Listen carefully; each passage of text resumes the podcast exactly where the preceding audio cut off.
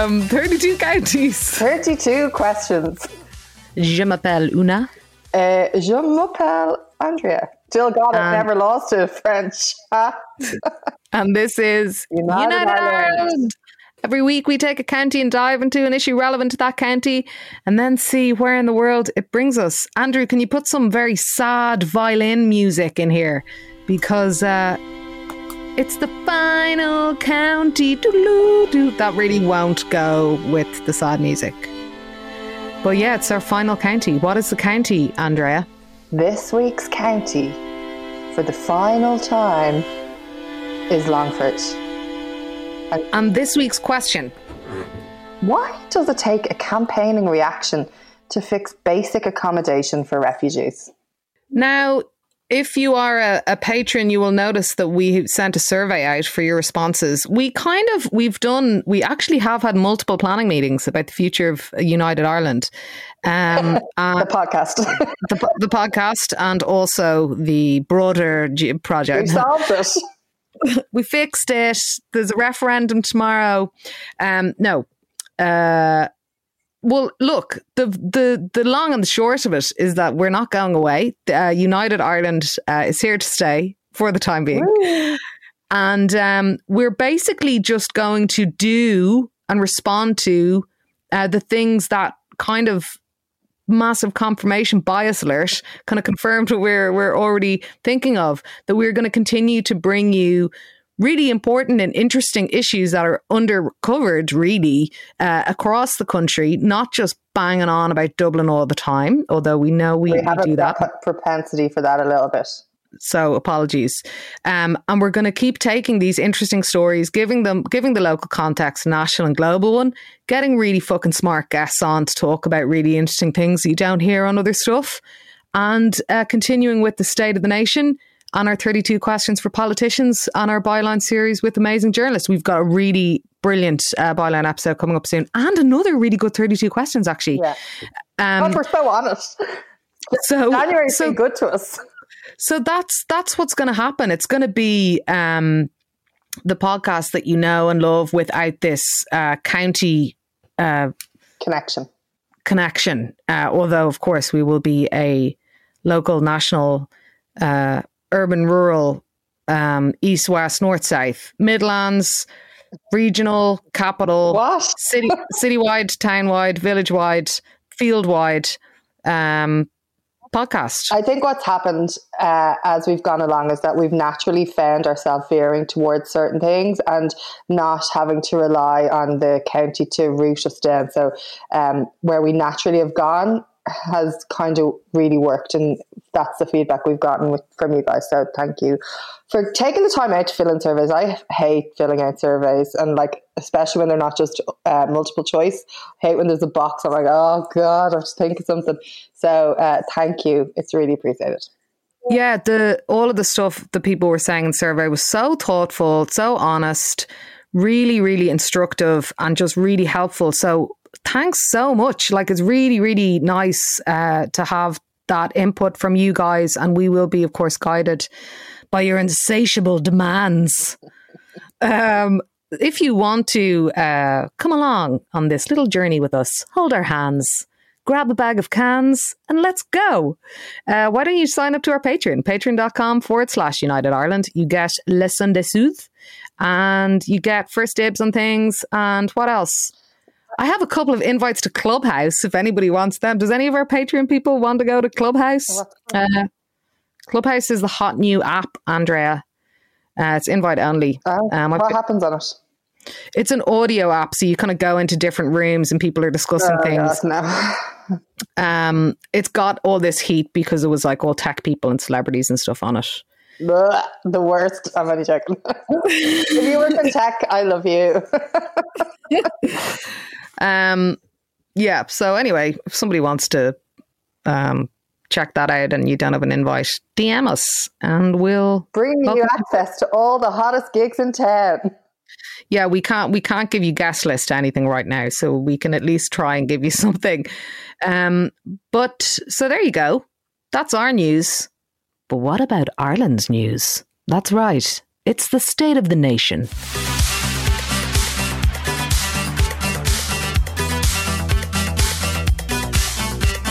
I feel like you've had four cans of Red Bull today and I'm vibe. You know what? Do you know what's really weird?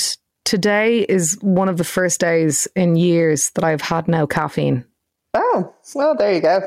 Maybe it's just in bulk has really kicked in. Mm. Tell me about the state of the nation. Uh, state of the nation. First up, the imitable uh, Stephen Donnelly brought the nation together in one of possibly the best online Twitter moments that has ever existed. Now, obviously, his obnoxious uh, message that brought it to the fore is uh, really awful. Basically, uh, Tony Holohan's flat out sending messages going, the figures are going up, the figures are going up. Uh, can we do something? Dublin has gotten out of control. And then Stephen Donnelly is like, oh my God, this what would be a, an appropriate response to this crisis? I'll send a thumbs up. Oh my God. So every tweet that Stephen Donnelly has done since has literally just been uh, thumbs up. Everyone's seen it. It's gas. Um, but you would like knowing him as well as I do, um, my pal. Like I hope he's not sitting at home going like, "Oh my god, look at all the look at all the interaction I'm getting on my social medias," or like, "Did you see my ratios?" Or oh, you could just be like, "I think it's going down well. Like it's really stood to me. This like, there's no such thing as bad PR." I hope that's not what he's saying. I guarantee you that is what he's thinking. um, look, the Stephen Donnelly clown car is going to continue to drive for the duration of this government, however long it lasts. I know that I've expressed my opinions on Stephen Donnelly early on on his appointment as Minister for Health. Um, it it gives me no pleasure to see those uh, perceptions uh, from afar playing out in terms of people going, wait a minute, is this guy a bit of a spoofer? um, you know what I keep doing? I've gone back to it about 20 times this week. His, his interview with Vincent Browne, when he the first interview he did with him post joining Fianna Fáil after his oh, yeah. it's just a joy to watch. If you haven't watched it, go and watch it. It's gas.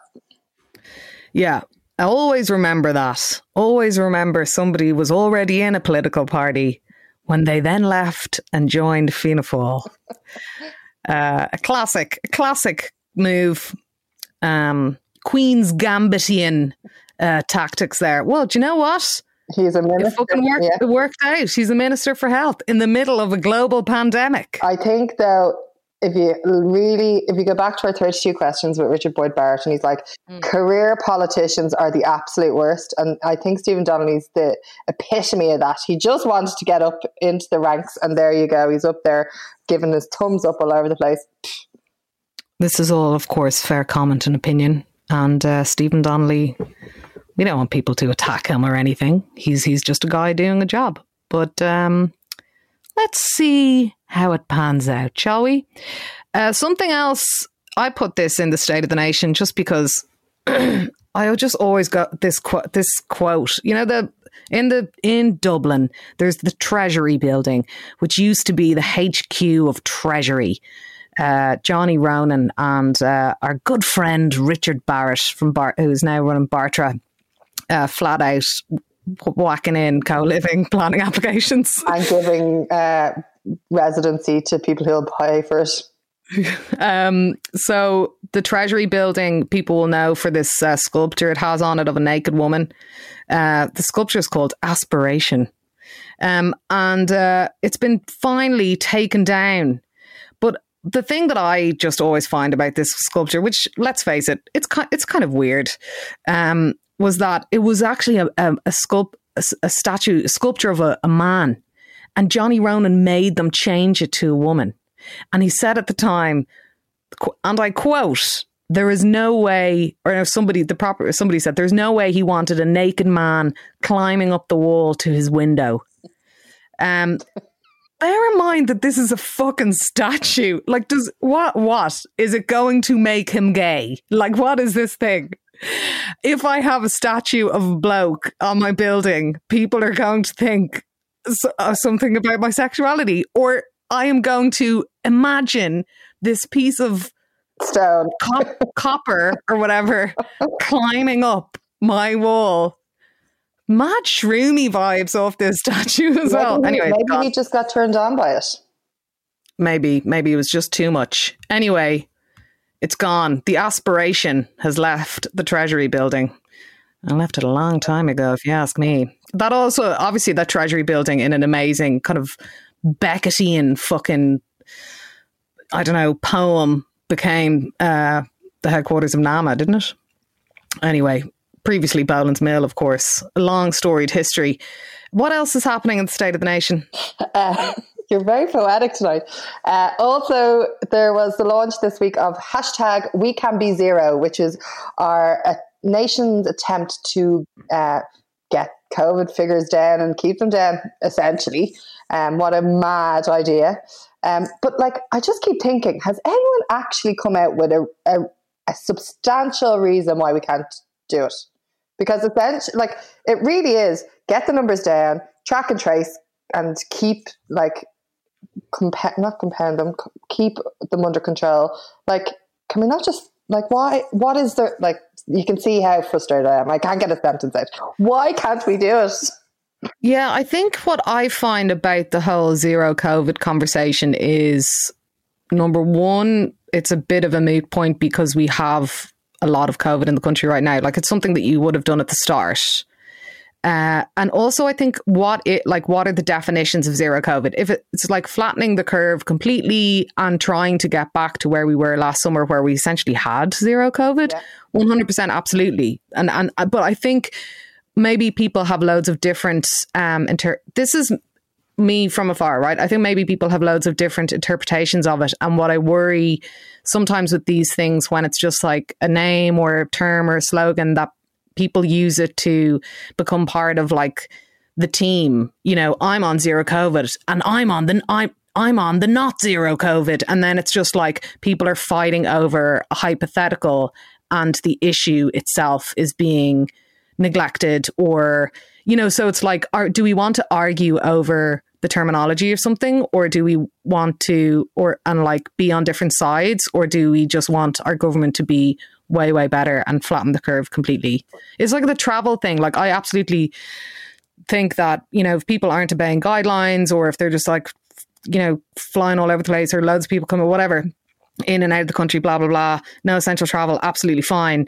But like you know, over 300 people died in nursing homes in January. And I don't hear, you know, it's fucking wall to wall on the radio for a couple of weeks about travel and airports and borders and all that kind of stuff. And it's like, why was it not wall to wall with this, with stuff that actually is a much bigger issue? I know that it's very motive for people. People don't think people should be traveling. People are looking for external blame. Um, I was reading a thing that somebody wrote to. I think it was Sarah Schulman in in uh, one of her an interview that I was reading with her, and she was saying uh, empty scapegoating emerges out of social anxieties.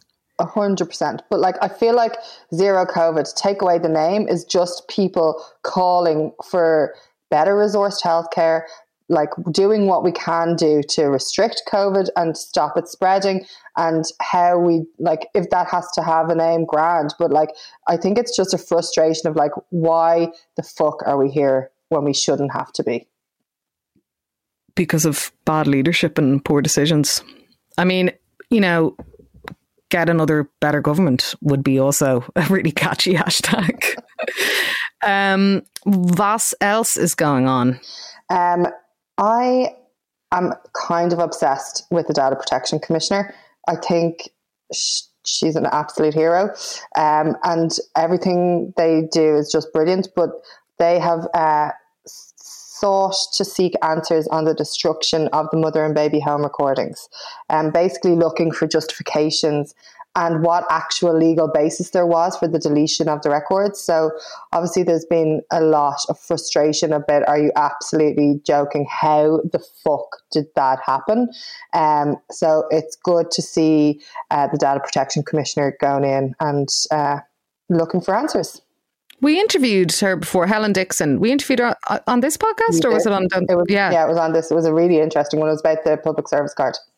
Oh yes. Well, we maybe should get her on again to um, because her job has changed so much and broadened so much. So let's try and get her on again to talk about the vibe, the vibes. The, yeah. I have Yeah. a lot of respect for her. I really like what she does. What else is Lu, Andrea? Uh, like this should really be in it, bananas. But so basically, the fallout from CETA, which has basically seen the Green Party have no one left in the gang. I know loads of people are leaving over CETA, and this week, uh, loads of people have been rooting out videos and tweets from uh, Eamon Ryan and his campaigning against CETA and been like, here, Eamon, what's the story? What's changed? And there's been no like, there's been like, oh, well, it's a better deal. But essentially, the CETA deal is uh, putting trade ahead of everything else, essentially, and allowing corporations to sue for loss of earnings. But it also commodifies all our natural, and I don't like saying it, resources. Um, all our all of nature becomes a potential earner um, with this uh, trade deal. So yeah, it's very bizarre for the Green Party to be backing it, and obviously they've got that little whip situation going on that I'm very against. Um, so it, how can you sleep at night from something you've campaigned rigorously against to be coming out on the side of pushing for it?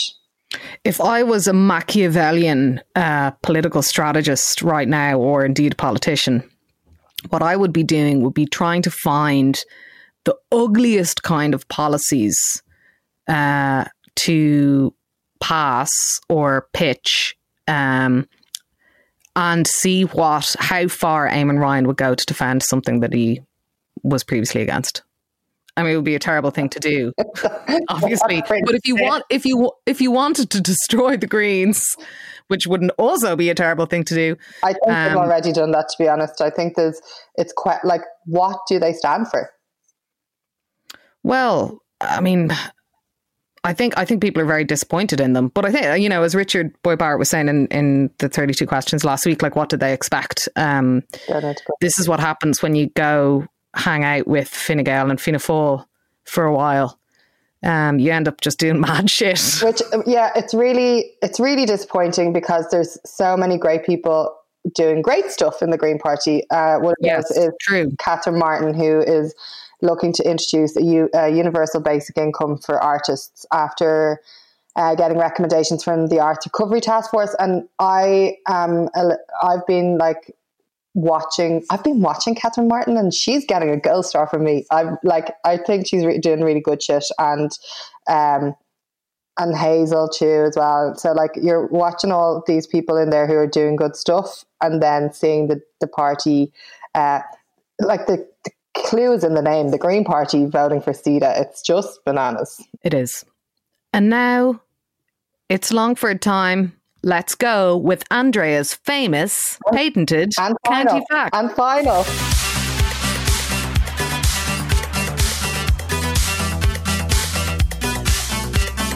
Hit me with the facts. Okay, the facts are there's a population of 40,810.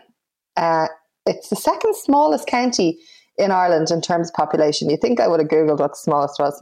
Maybe I. Leitrim, I believe. Oh, yeah, I probably should have known that from previous facts. Uh, it's built on the River Camlin, which is a tributary of the Shannon. Um, it has links to Madonna. Tell me more. So, the president, former president of Argentina, Edelmiro Julian Farrell, was the grandson of Longford man Matthew Farrell. Uh, so, uh, Edelmiro introduced his military subordinate Juan Perón to government when he was appointed, and then he was he appointed him as secretary basically, and when he was minister for war. Imagine being minister for war. Gross. Uh, that's not so hot right now. Um, but then Perón obviously went on to, well, not obviously, went on to act as vice president and then eventually succeeded him as president. And he was married to Eva Perón, who was paid by Madonna in the film. Is that tenuous? In- In the film Evita, yeah. That is very tenuous. However, n- now I'm just really, my brain is just whirring of an episode of you connecting all 32 counties to Madonna somehow. it could be done. Um, she gets her lips done with Alicia lip filler. um, that's another sideline.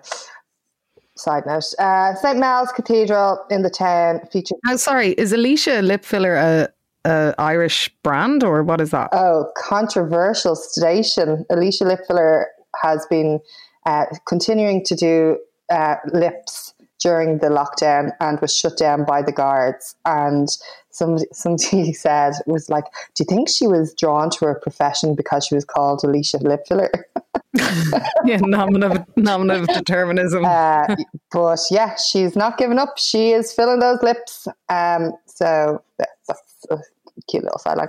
Anyway, St. Mel's Cathedral in the town features several stained glass windows by Harry Clarke, beautiful window maker.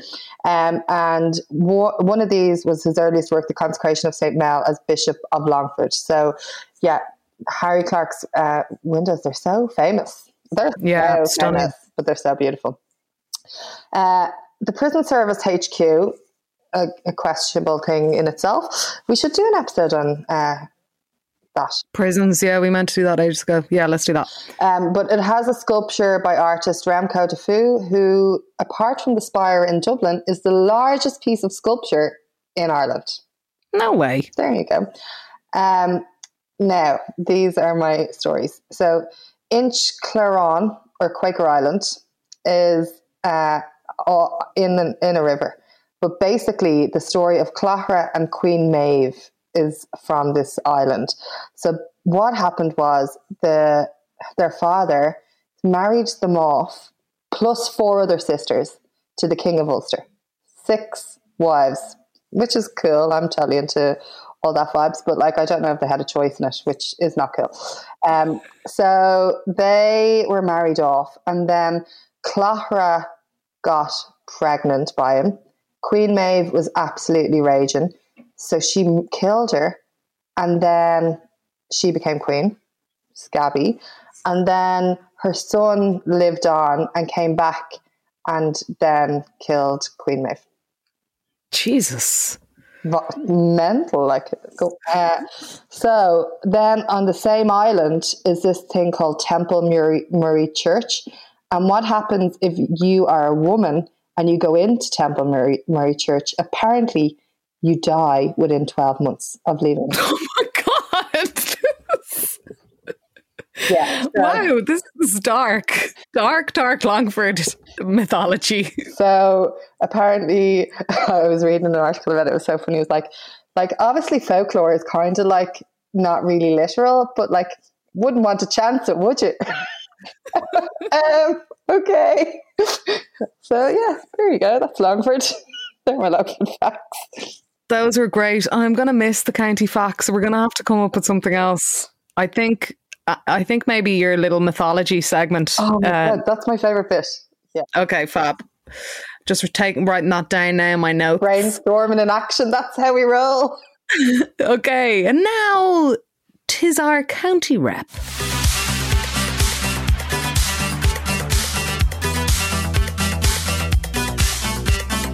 Hi, hello. Um, my name is Paula. Um, I'm from Longford. Um, I'm just sending on a quick little voice message then just in regards to some of my favourite places in Longford. If you need me to kind of go into any more detail or anything like that, or kind of expand on any of it, or send on kind of any links for you to kind of dig a bit deeper into something, just do let me know. Uh, happy to send them on. Um, but in regards to some of my favourite places, then um, a lot of I think what people don't realize is the countryside surrounding Longford Town is actually quite beautiful. Um, it, it's also kind of the setting of Irish myths. There's a lot of old ruins like uh, dolmens, portal tombs.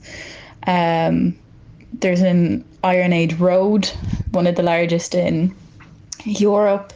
Um, there as well that you can go visit for free. Um, so there's a lot actually like to Longford outside of Longford town, which I think people don't realise. They just read the news and see what goes on. Um, but there's but there's actually a lot. Um, and I didn't even know that myself really until I moved away and kind of went back home visiting you know, when I was able to, I was old enough to kind of go exploring myself. Um, but yeah, I think my favourite place to visit when I'm home is Clondra. It's a village just outside of Longford. It's on the canal. Um, and in summer, it's just so lovely as well. Like you just have all the canal boats come in. Um, it's um, sorry, you have all the canal boats come in. Like the the village is buzzing. Like even just outside the local pub, there does be old men just playing uh, guitars or banjos and having sing songs. Um, and just people dancing out in the streets or out on their boats, and they're all so lovely. Um, and just like it's it's just such crack just down there.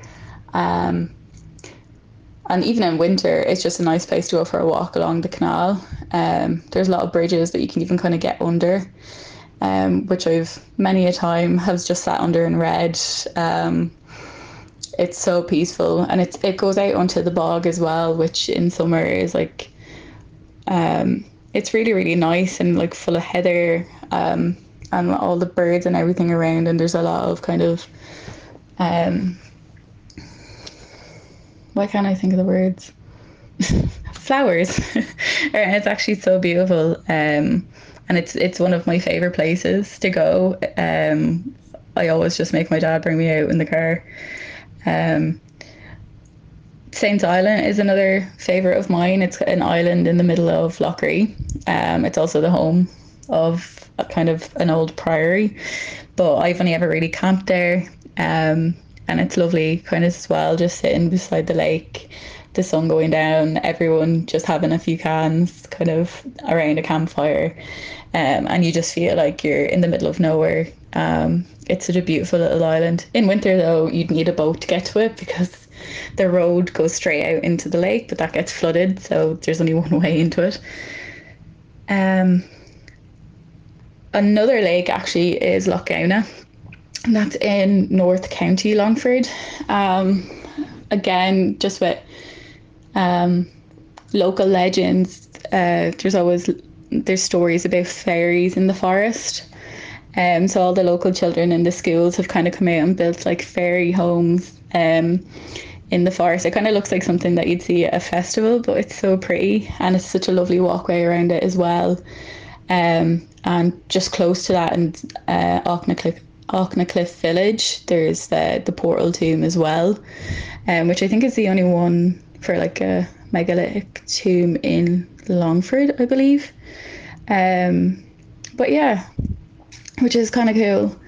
Um, the River Shannon as well runs through Longford, um, which a lot of people go out on in summer, uh, especially in Lanesborough. They usually have loads of events on, uh, like food events, music events. Um, me and my friends used to just always kind of drive out there and go swimming in uh, in the Shannon. It's always like such a fun time.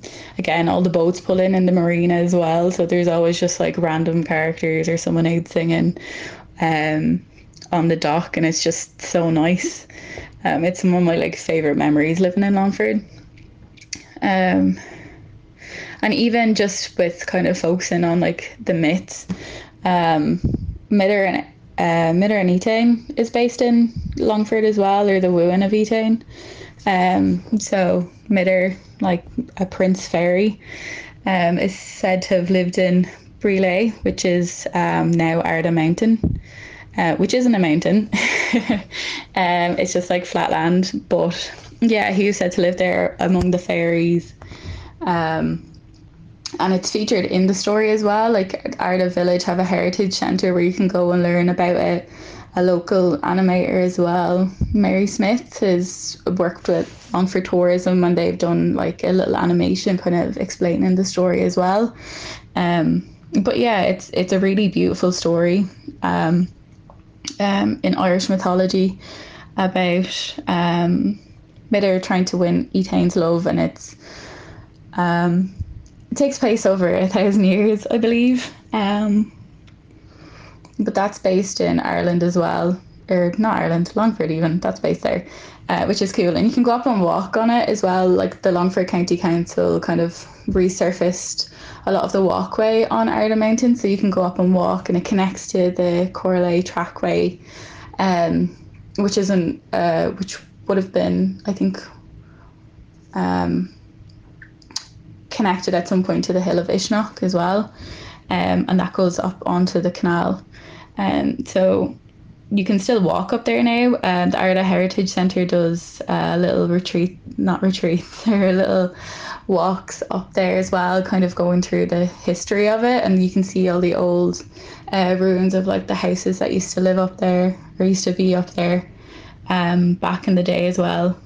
Um, yeah, Sundays, I think in July, the Heritage Her- the Ardagh Heritage Centre do walks up there as well. But it's just it's just beautiful, um, and it's where my granddad used to bring me um, and tell me about the stories and got me into Irish mythology. So it's really cool that like one of my favorite stories is based in the county that I'm from, um, and there's a beautiful statue of it as well of Midir um, in Ardagh as well that you can go see. Um, but yeah, it's pretty cool. I kind of like how there is the side to Longford that's really interested in folklore and myth and um, you know history, which um, which I think people don't really realise that it's there. And there's a real focus on the arts as well. We have the backstage theatre that's always putting on plays and shows just even when you walk into pubs in Longford, like someone's singing, someone has a guitar out, someone has a banjo out. Like a lot of my younger years living in Longford, a lot of it was spent kind of um, playing playing music or hanging out with musicians and stuff. And it's definitely kind of helped shape who I am as a person. I think everyone tries to focus on the negatives when it comes to Longford, but there is a lot there um, if you look. But they're just there's actually a lot more um, to Longford, I guess, depending on what you're interested in. But they're just some of my favorite places. Um, but yeah, I'll send on the info about Midir and Etain. Um, it's a really cool story, though. Um, I think it's one of my favorite things about Longford. But yeah. Oh, I forgot to mention actually. Um, there's also Cornhill. It's Longford's highest point, and they have a walkway up there. It's really stunning as well. Um, when you're up there and you can just see over the whole county, like there's so much greenery. Um, it's probably Longford's worst kept secret, but it is. It's really lovely. And now, county rep number two, two, two, two, two, two. I think that since I was 11 when I ran for election to Comhairle na nÓg at the time, um, I think I've spent the majority of my life since then, and I'm 28 now, uh, starting sentences with My name is Sheena Cahill, and I am a proud woman from County Longford. Um, and I don't know why that is. I think it ended up being a quirk um, at some point along the way where people automatically found it funny when I said I was from Longford. Like, it made me different because nobody seems to be from Longford. Like, I can't tell you the amount of times I've met somebody um, and they've said, God, you're the first person I've actually met from Longford. As if Longford is potentially a fictional place with uh, only a small few, you know, thatched cottages along the side of a road kind of thing, and nobody ever knows anyone from there. Um, but for me, obviously, it's the place I grew up. Um, it's the heart of the Midlands. It's the forgotten land. It's, I mean, we have the bog. I mean, it, look at it; it has it all. Uh, you know, and from Mel Gibson's ancestors, apparently, we wouldn't want to dwell too much on that as the legacy. Um, to a dramatic Saint Mel's Cathedral, which rose from the the ashes of a fire that engulfed it one Christmas, um, to one of the oldest ancient trackways in the world at Corlea uh, which is right beside the National ISPCA Rescue Centre in Keenagh. And I mean, the county is also the home and or birthplace of the poet Oliver Goldsmith and the, the writer and I think activist Maria Edgeworth. Um, I suppose more recently we passed marriage equality by the skin of our teeth, but repealed the eighth with gusto, um, while still grappling with, I mean, what is very much the legacy of Ann Lovett's passing in Granard, um, something much closer to home than articles in any national newspaper uh, could hammer it. Yet, I mean, it's something that's very rarely even referenced. Um, meanwhile, Center Parcs now makes us the most unlikely international tourist destination of Ireland, um, with a spaceship like heated swimming pool and what is a fake lake in the middle of the forest in Newcastle Woods, about five or six minutes from my house. Um, and look at while the the River Shannon, uh, you know, runs through the county. Um, the young have run out of it. Um, the centre of Longford Town, like many rural towns, is in trouble and it's run down, and businesses are struggling to survive. And that was pre-pandemic. Um, I mean, Longford's the pure de- definition of rural Ireland. Um, I feel like we only just got Wi-Fi there a few months ago that could withstand an episode of Schitt's Creek. But to make up for it, you know, we do have some gorgeous walks, canals, heritage, people, and potholes. Um, and we're not just somewhere you should go through on your way from Dublin to Sligo, um, and we're more than the McDonald's stop, you know, at the bypass of the town. Um, from my opinion, we're pure culture couture. and from station masses in houses to massive funerals pre pandemic, I suppose, to pan fried boxty and the cur- cutting of turf in the summer. Uh, you know, Longford has so much more and such a big story to tell um, that I'd love to be part of telling it.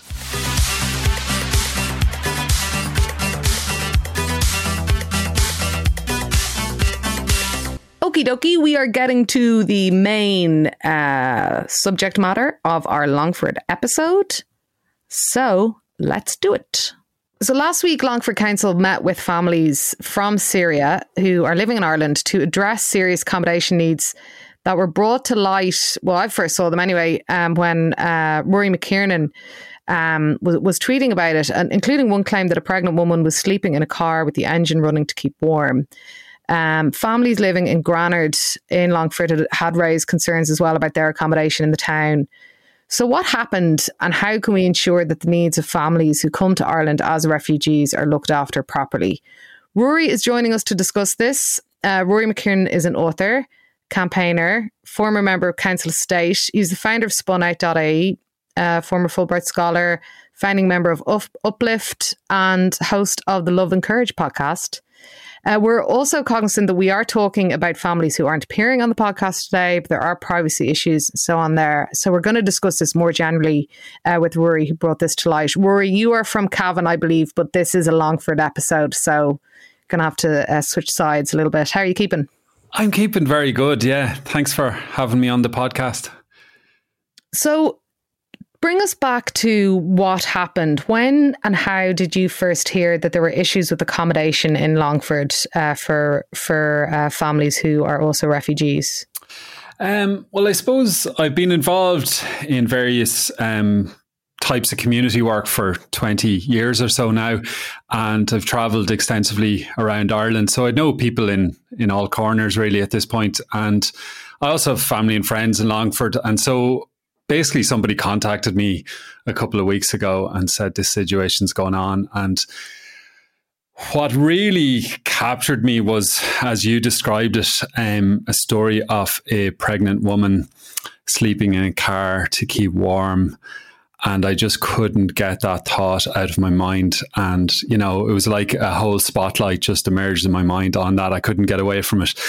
And it was around the time the Mother and Baby Homes report had come out, and very much around women and pregnant women and institutions and how we treat and care and support and don't support. And I just couldn't get away from the parallels as well. So, I mean, it's it's not something you hear about and just ignore, you know. So I just set about making inquiries, really. What, um, what, what is the situation with accommodation um, in Longford for refugees, and how did they end up in this situation? Yeah, so um, the kind of refugee and asylum seeking process has has all sorts of different components, but these are what are known as program refugees that come under the UN agreement um, that Ireland's part of, and really on balance, Ireland takes a very very low and modest percentage of refugees in Europe. Um, so we're talking about a couple of thousand over the last couple of years. And we're predominantly talking, particularly obviously in this context, about Syrian refugees. And we think about Syria, it has been called the world's greatest humanitarian catastrophe in recent years. You're talking about four to 500,000 people killed, 50% of the population displaced internally and and into refugee camps in Lebanon and throughout Europe, um, and moving into Europe then, and, and people will be familiar with the images um, of dinghies and people drowning in refugee camps in Lesbos and so on. So um, these people came as part of the resettlement program, and in fact. We're keen to kind of relay and are keen to relay that they were invited here by the Irish government um, as part of the re- and promised and offered sanctuary. You know, so uh, they didn't, you know, they didn't have any great dream to be in Ireland, um, but they're very arrived here grateful and relieved to be provided with shelter and sanctuary, and are now over a year into that journey and we're grateful to be given accommodation as part of that. Um, so this is entirely distinct from the direct provision system, which is worthy of many more episodes, and I'm, I'm sure you you cover that as well. But um, the bottom line is that the accommodation they were given was not fit for purpose and is not fit for purpose, and really it's a very simple scenario. We shouldn't even be talking about it. The truth be told, it could have been sorted with a couple of phone calls. And if anybody really cared enough, the issues were raised over the course of a year, flagged through due process and all that kind of stuff. And I kind of set about looking into it and sent courteous emails, made inquiries, all the rest, gave the authorities a week or so to reply. And at which point, I'm busy with all sorts of other things. Um, I, I don't know if I, I, I, probably do regret now that I didn't go in harder and faster, to be honest. I, I just assumed that, that really when the alarm bells were raised and I, I more, I didn't threaten, but I made it pretty obvious that I wasn't going to be letting it lie. And a week later, nothing had happened. And I went, I can't believe it. I'm going to have to blow this up. And that's where you probably saw it on Twitter. And contacting the media and so on. And then, you know, the media wanted me to talk about it. I was very, very reluctant. And they basically, Shannonside, Northern Sound they needed somebody to go on air. And that became me. And I became this kind of conduit person between the families and community and support workers. And we just kind of raised all hell, uh, diplomatically, politely, but firmly. And, basically succeeded and had to force Longford County Council's hand to do a very simple kind of due process. Um, visit the families, have a meeting with them, get the Longford County Council CEO. At this point, there's journalists involved, there's several TDs, there's junior minister, you know, and I'm just going like, this is absolutely ludicrous. I ended up taking a week off work. I'm freelance, so that brings its own challenges. Um, but you know, happily to do that, but also incredulous that this this is what we need to do in Ireland to make change. Um, you know, and that this is a very it's a very serious issue for for these families.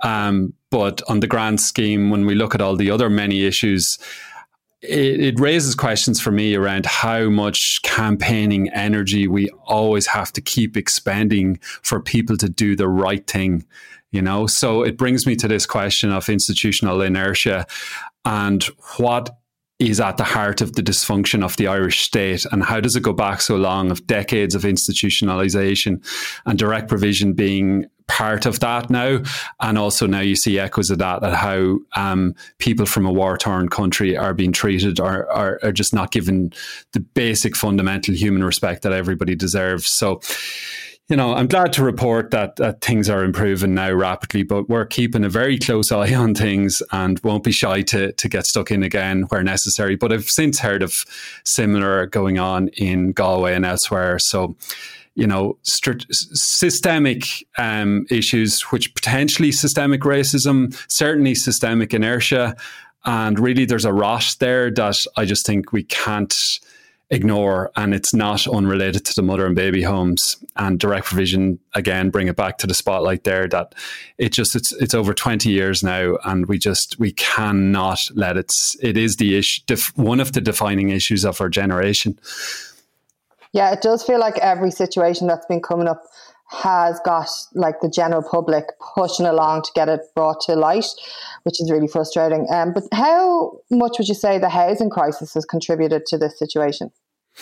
Um, this particular one, not so much. Um, I do think it's a huge factor in um, the context of direct vision, in that you now have emergency direct vision centres have popped up around the country.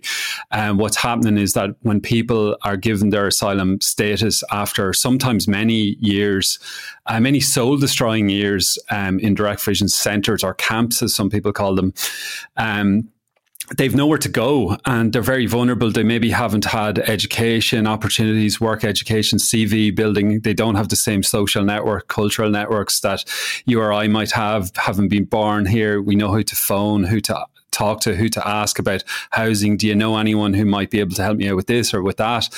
Um, so massive issues there, and potentially a, a, a, huge issue around homelessness then for for asylum seekers and refugees.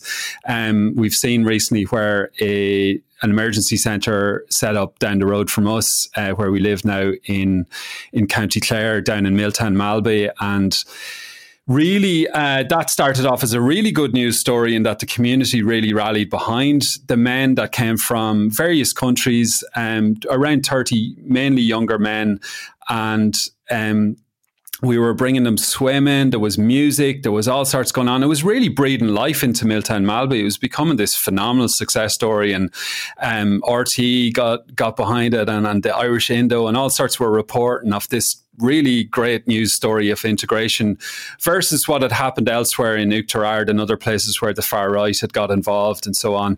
Um, but what ended up transpiring was that the, the men were neglected and deprived of, of just on basic issues around food and you know, there was a whole myriad of issues emerged, and we ended up having to campaign to get that place shut down and for the men to be sent to to proper accommodation. So, so that that is relevant to the housing crisis, and I think, um, you know, th- this kind of narrative emerges. Unfortunately, it's it's a very toxic and um, very narrow uh, narrative that we need to look after our own first, and you know, we have to kind of interrogate that and say, well, who are our own?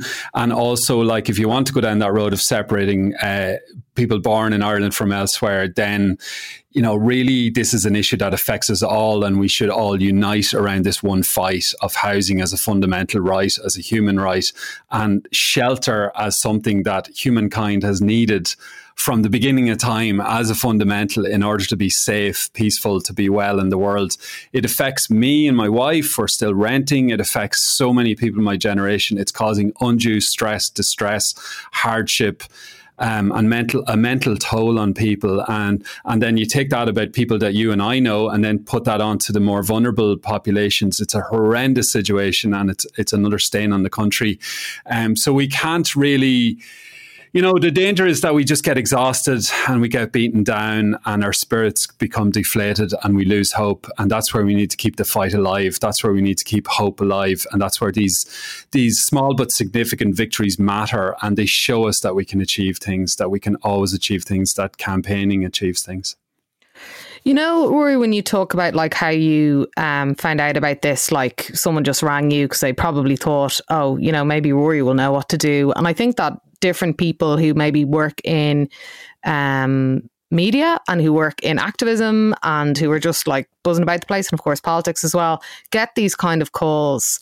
But i think what it also shows is that uh, from the broader public side of things like i think people are generally really want to get involved in ending direct provision in a practical way or like really want to engage with um, asylum seekers or refugees or people who are coming to the country in under high stress circumstances and go well maybe I can contribute something but the access points don't seem to be there. How can people really engage with this issue I mean this issue in particular move a little bit away from it and go more into the the, the stuff around ending DP how can people really build alliances um, with people who are experiencing substandard accommodation or, you know, um, infinite institutionalization uh, in the in the case of direct provision often? Because it can feel like we're shut as much as people are shut out from society in these kind of cruel and inhumane situations the broader public is also shut out from helping and engaging and building relationships yeah you're absolutely right to uh, uh, you know, just name that the fact that most people are very willing and, and want to be involved in solutions and in positive kind of community efforts. And that would be true in Granard and Longford. Like the Syrian families have had a generally good experience and are part very, very well integrated and generally um, people have been very, very accommodating, supportive, welcoming. We've all seen the kind of toxic trolling and, and comments that happen online, but that really is, and it's important to remember that it's a minority view, you know. Um, so, to to your question, um, how it, it's important uh, particularly when you look at uh, where direct provision centres, we're talking in the in the region of six thousand people, if I'm not mistaken, in direct provision, and generally are often in these very kind of old hotels, run down, you know, mostly, well, generally always privately owned at this point, uh, like failed or rundown hotels or old institutional buildings and often really at the outskirts of town, sometimes with no footpaths, you know. And so when you look at the physical setting of some of these places, they are almost by design uh, removed from the life blood of the community and and people are on the margins in a physical sense as well as in the social sense. So it does need a concerted uh, strategic and dedicated effort.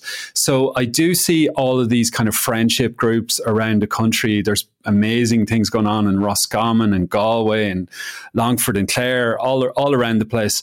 Um, and that's a credit to huge community efforts. And I also want to say something that I've noticed has is that they quite often, in my experience anyway, um, are female led. And it's just something that I've noticed. And I've also become very, very curious about as well. But maybe that's another conversation. Um, but I think just care for people is, is, so essential. And I know when I moved to Clare, I didn't know that many people, and people helped me out, made introductions, made friends. So if we can bring it down to friendship at a very like core human value, and how do we get to know each other, and that's what was happening in Milltown Malbay very, very successfully through swimming and music, and you know the arts being such a, a a force to bring people together and see the shared humanity in each other. To hear songs from Iraq and the Sean Nós kind of vibes running through the Iraqi songs and the songs of sadness, and then to hear that from like County Clare music as well. It's it's just been incredible to witness. Um, and then just natural friendships emerge. But the challenge in all of this is that it reply it, it relies on the ad hoc goodwill of people and their spare time and their volunteering efforts. And also, they don't necessarily, the communities don't necessarily have the knowledge, the language capabilities, um, the the ins and outs of the systemic challenges that some of these people are facing. And so it does need a state response when it comes to integration. So I was talking to um, I hope he doesn't mind me saying, but he's an amazing guy in his own right. Uh, Zak Moradi, he his family are Kurdish. Um, he was on the Tommy Tiernan show recently, and he came here with his family as part of the refugee uh, program. And he was talking about like the integration supports that his family received were relatively good. At least that was me. That's me paraphrasing him. I hope I'm not incorrect, but he did say that like the ball has kind of dropped somewhat in recent years. So it does look like there's a general apathy and inertia from the Irish state when it comes to vulnerable people and in, in, vulnerable people in general. And I, I, remember reading about Hungarian refugees that came here in the 50s to a camp, I think it was in Limerick. And eventually, like a lot of them wanted to leave Ireland because they were so badly treated. And so we love to have this sense of ourselves as a kind, welcoming, warm, caring nation. And a lot of that is true, but the sad, harsh, harrowing reality is a lot of that is not true as well. And so we have to face up to that and ask a big existential question about who are we? as a people? What do we value? And the state has to be a representation of that value system. And at the moment, there's a massive disconnect between the state and the people, and it constantly relies on the people to push forward. And that's including in COVID. Uh, you know, anyway, I won't get into the whole COVID thing because that's I'm opening up a can of worms. But yeah, um, you know, I do think the appetite's there, but we need a state response, an adequate one, and rapidly so. You brought up COVID now, so you sound like a really hopeful person. How have you found the pandemic and how's been living in it? Yeah. Um, well, okay, I'll get the horrible bits out of the way first. um, yeah, um, I, am someone who loves traveling. I love going abroad. I love buzzing around. I love buzzing around Ireland. So I haven't been able to do any of that. Um, my book came out. Uh, my first book took me six years to write and finish. It nearly broke me in the end, and it came out uh, the first week of the first lockdown. So that was quite a challenge. I had a book tour planned, posters up, all of that, and I had a UK and a US tour planned as well. I had a US publisher. So all of those things were were gone, but I had to like immediately situate the context in my mind that the most important thing here is people's uh, public health and well-being and, and everyone being looked after well. And so it wasn't about me. And it, uh, i think one of the big things around this is it's not about any one of us it's about all of us. So um, thankfully I was able to see that early on. I'd say about 60, 70, 80% of my work dried up in terms of paid work. And that's still the case. I, I'm always busy. I work like you know the guts of 50 hours a week or whatever it is um, so work's not a problem pay can be a challenge but you know that's a reality for hundreds of thousands of people right now. And sometimes there's an element of maybe shame or, or challenge on a personal level that we don't talk talking about our personal finances. But the more we kind of just breathe air and light into it we can see that these are common challenges that we all face. But then you know beyond all this, life is pretty good for me. You know, I have food, I have shelter, I have an amazing wife, I have amazing friends, I have amazing family. I don't live near my family, sadly, but um, I get to swim in the sea every day in Clare. I listen to good music. I go for walks in nature, and I just keep my head about me. And I've been doing these Zoom tours around the world, like book tours. So I'm doing. I've done twenty odd events in different countries, and just keeping the light on and and just you know feeding my mind with with positive stuff while still you know not shying away from the challenges in the world as well. Tell us a bit about your book. Uh, okay, yeah. Well, the book's about hope, so pretty relevant. It's called Hitching for Hope. It's part memoir of sorts. It's part um, kind of travel adventure of hitchhiking adventures around Ireland, asking people about hope, um, particularly post Celtic Tiger era. Uh, so a kind of doom gloom, uh, recessionary time era when a lot of people were seeking hope. Um, but it's also just a look back on my life over maybe 20 years of, of kind of activism and, and change and trying to make sense of it all. Um, sometimes I think I've made sense of things and then then the next day I don't. So it's just a, a never ending journey. Um, but it's been a great experience. I learned a lot from writing a book, and I know you've been on that journey yourself. Um, and it's been amazing. Then I'm on a new journey launching it, and, and it's just given life. Like i am in touch with a group in Sweden, want me to do an event with them, and I've an event in Washington DC and uh, soon, and another in San Francisco. So it's it's bringing me on this other journey as well, and I've ended up writing again since then during one of the lockdowns, and yeah, so I, I, don't know where it's all going, but do any of us know where it's all going? I don't know. No, you we know don't. where it's all going. Absolutely not. Rory, thanks so much for for taking the time out to to share that story. Um, and uh, people should pick up the bo- book hitching for hope and uh, hopefully talk to you soon it's been a long time and it's great to chat to you thanks so much much appreciated and keep up the great work with the podcast it's great love it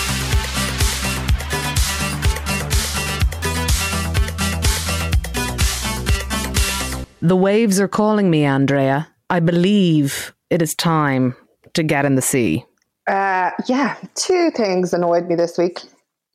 two things annoyed me. That's it. Like literally, I'm like walking around like an annoyed annoyer.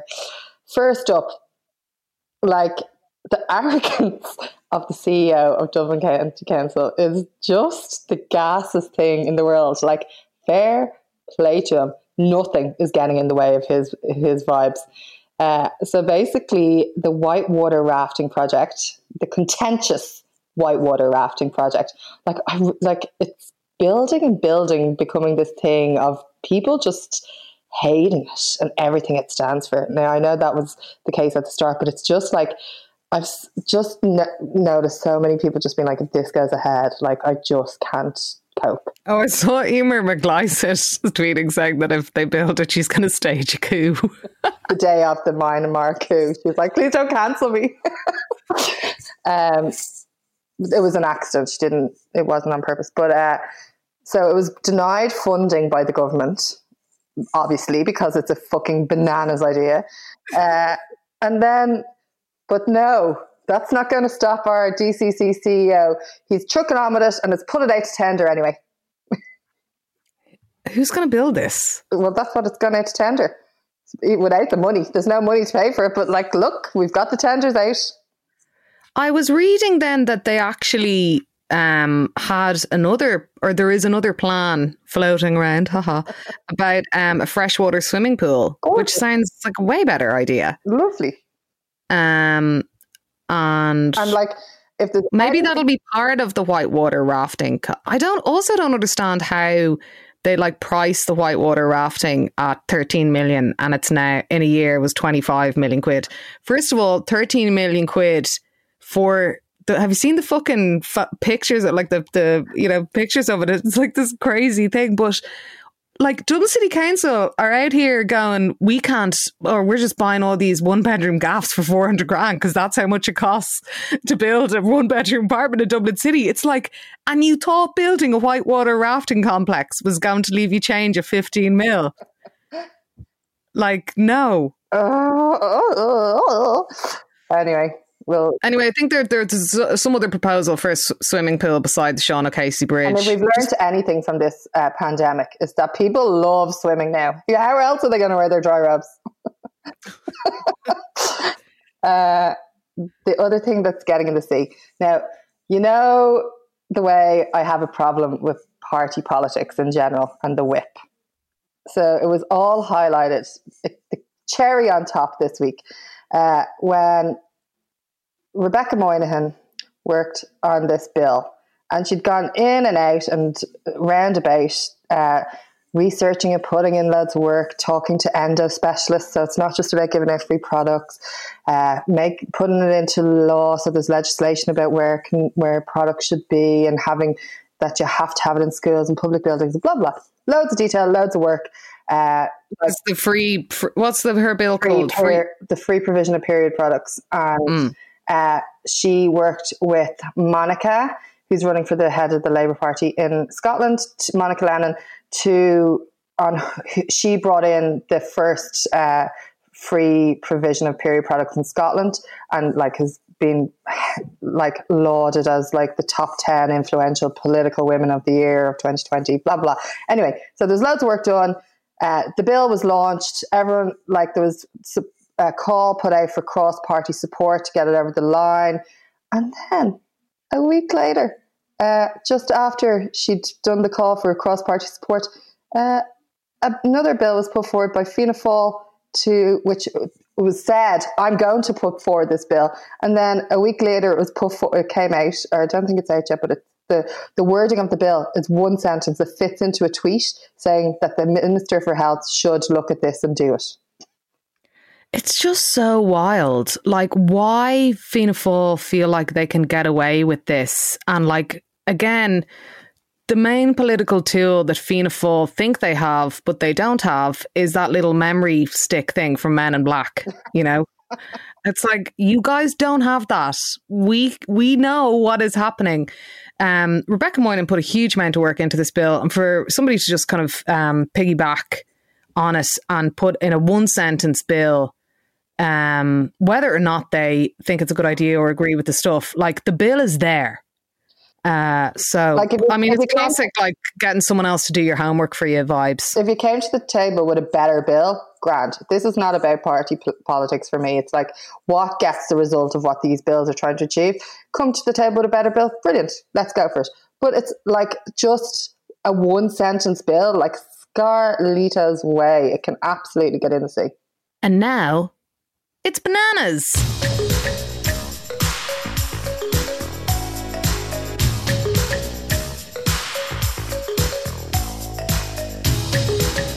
What's bananas this week? Or am I doing it's bananas? I'm doing it's bananas. You're doing it's bananas. Well, what is bananas is the GameStop stock shenanigans. I know lots of people have been following it and it blew up on the internet. And uh, Are you not going to do this is what actually happened with GameStop? Like if I see one more explainer, okay, Grant, that's what a short is. Piss off. Well, I'll tell you what's a good resource, uh, a good little summary of it is there's an episode of The Daily this week that talks to their tech reporter and also their like business reporter. And so you get the kind of internet culture part and then you also get the other part about um, actually what Wall Street t- thought about this because obviously they're all like shitting the tights over it because they've just realized, wait a minute, our fake game can be played by other people. Um, and uh, but I just think it's really interesting, and I think that I wrote my column about it this week. Just this idea that uh, this urge to just be like burn it all down, fuck the system, let's go beat people at their own game, la la la. Like that is a very, uh, I think it's an under observed feeling of the moment, and uh, when people actually realize that they can just mess around with these kind of things, once enough people are involved, uh, people power, etc., you can kind of do whatever you want, and that is can be done really in really terrifying, crazy, negative ways, or it can be done in really interesting, beautiful ways, or it can be done kind of anarchic ways. Anyway, I just thought that um, yes, you're right, Andre. There was loads of people you know, re- I saw like both The Big Short and Wolf of Wall Street were trending on Netflix. Um, so, but it does speak to the moment, doesn't it? Like yeah. just people kind of going, yeah, all this bullshit elitist crap. Let's kind of kick the tires a little bit or slash them. Did you say uh, bananas? So it is bananas. No, uh, proper. Come on. It's bananas. It's Incredulous. okay. Uh, what? like, what you, no, I'm not doing it again. Andre, piss off. doing it again. That's it. Thumbs up emoji for you. Uh, what are your fave bits this week? I get to go first because we crossed over on so many of our fave bits. Uh, my first fave bit is now the both of us had this in, so we can both say it. Is uh, uh, Denise Chaila's Anseo video. It's so good, so good. It's an absolute tuna chicken roll. I can't, did we have it as a tuna chicken roll? But the video just adds to it even more. And like, we can definitely say it was Denise Chaila's year, and I think it will be again this year. She is on fire. Uh, also, I love Jafaris. Shout out to Jafaris. Um, so, yeah, big up that. Uh, it's a sin. Nobody's really talking about it. Have you heard about it? uh, this show came out. You probably wouldn't have heard of it. Um, but it is HIV Awareness Week this week. So, um, yeah, I feel like everyone's seen it, so I don't really have to say anything more about that. Yeah, we were going to have do an episode on it, but I don't know if we will. What I would say is, uh, the, there are more people contracting HIV now in Ireland than there were at the height of the AIDS pandemic in the 80s and 90s. A person contracts HIV in Ireland every 18 hours on average. So I would Im- appeal to people who are who are kind of looking at uh, you know AIDS history, AIDS histories for for the first time through It's a Sin. Uh, to to kind of look beyond that and engage with the fact that HIV and AIDS are not past tense. HIV in particular is not past tense. Um, to follow ACT UP Dublin, and maybe we will chat about it. I have a lot of opinions on it. I guarantee you, all of them are unpopular. all of all of my opinions on It's a Sin are unpopular. We've had we've had a we've had a heated It's a Sin week. we have. Um, uh, yeah, we're going to have to do an episode on it now. And finally, my last fave bit is a documentary you feature in Una Clubbing is Culture went live this week. It's uh, a project I worked on under the No More Hotels guys with my disco husband, Dave Byrne. Um, and we worked with Think House and Algorithm. Um, we came together for Culture Night um, to do projections on the carcasses of uh, buildings that were clubs that are now hotels or student accommodation.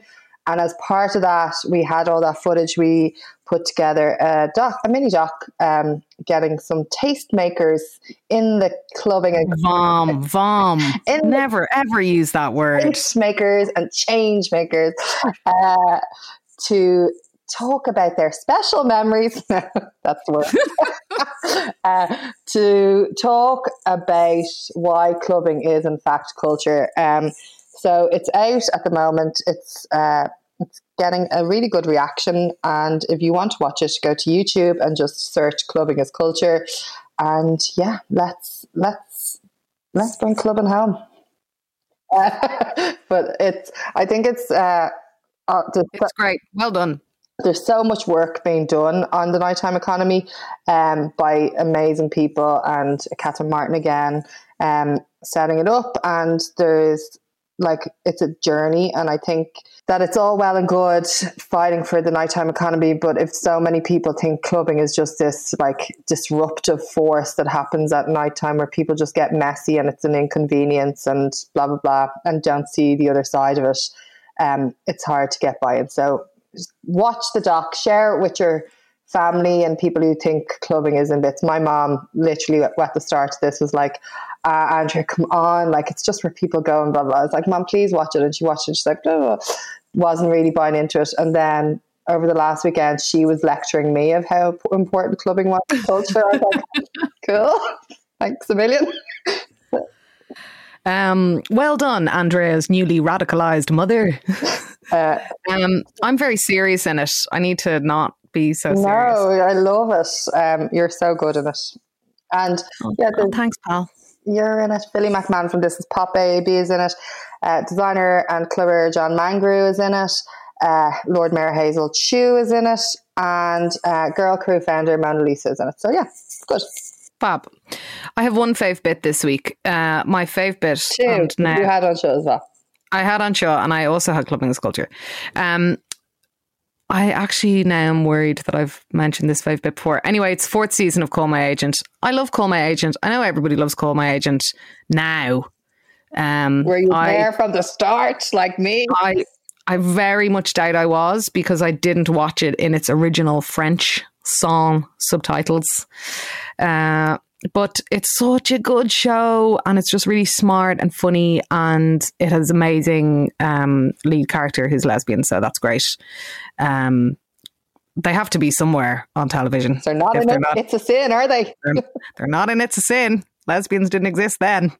Um, so uh, yeah i really enjoy it and i don't have any other fave bits. I saw four herons on the north circular road this morning. Does that count this podcast is produced by. Love a good Erin. Okay, this podcast is produced by Andrew Raggett and Cosray Media. Crystal Clear did or gave us his Gina Chicken Roll for our soundtrack. Sarah Fox did all of our design. Uh, did oh, fucking hell, did all of our design. Thank you for sticking with us through the counties. Uh, we have done about over 120 episodes, and there's only 32 counties, so that goes to show our level of sidetracking and distraction. To be quite honest, um, and that doesn't even include the Sunday Sood. So we had a glorious trip around Ireland in all 32 counties. And of course, we will be going back to all of those counties constantly on a constant basis, but we may not be shoehorning things in as much and we'll be responding to and finding the stories that you find interesting and the people that you don't tend to hear.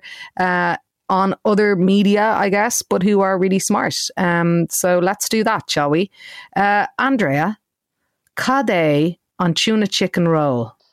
Sure, a Elaine May August May K, No Forever. Yo! A forgo pleasure just to be with you. An expected measure so we can say we saw this through. And with all your pressure, so we can tell them it was true. A forgo pleasure forever. I guess with some kindness and blindness, we managed to hold this down. And now that we're standing on top of this I can't see you now. A mixture of kindness and blindness, we managed to hold this down. But now that the drone, I see you now.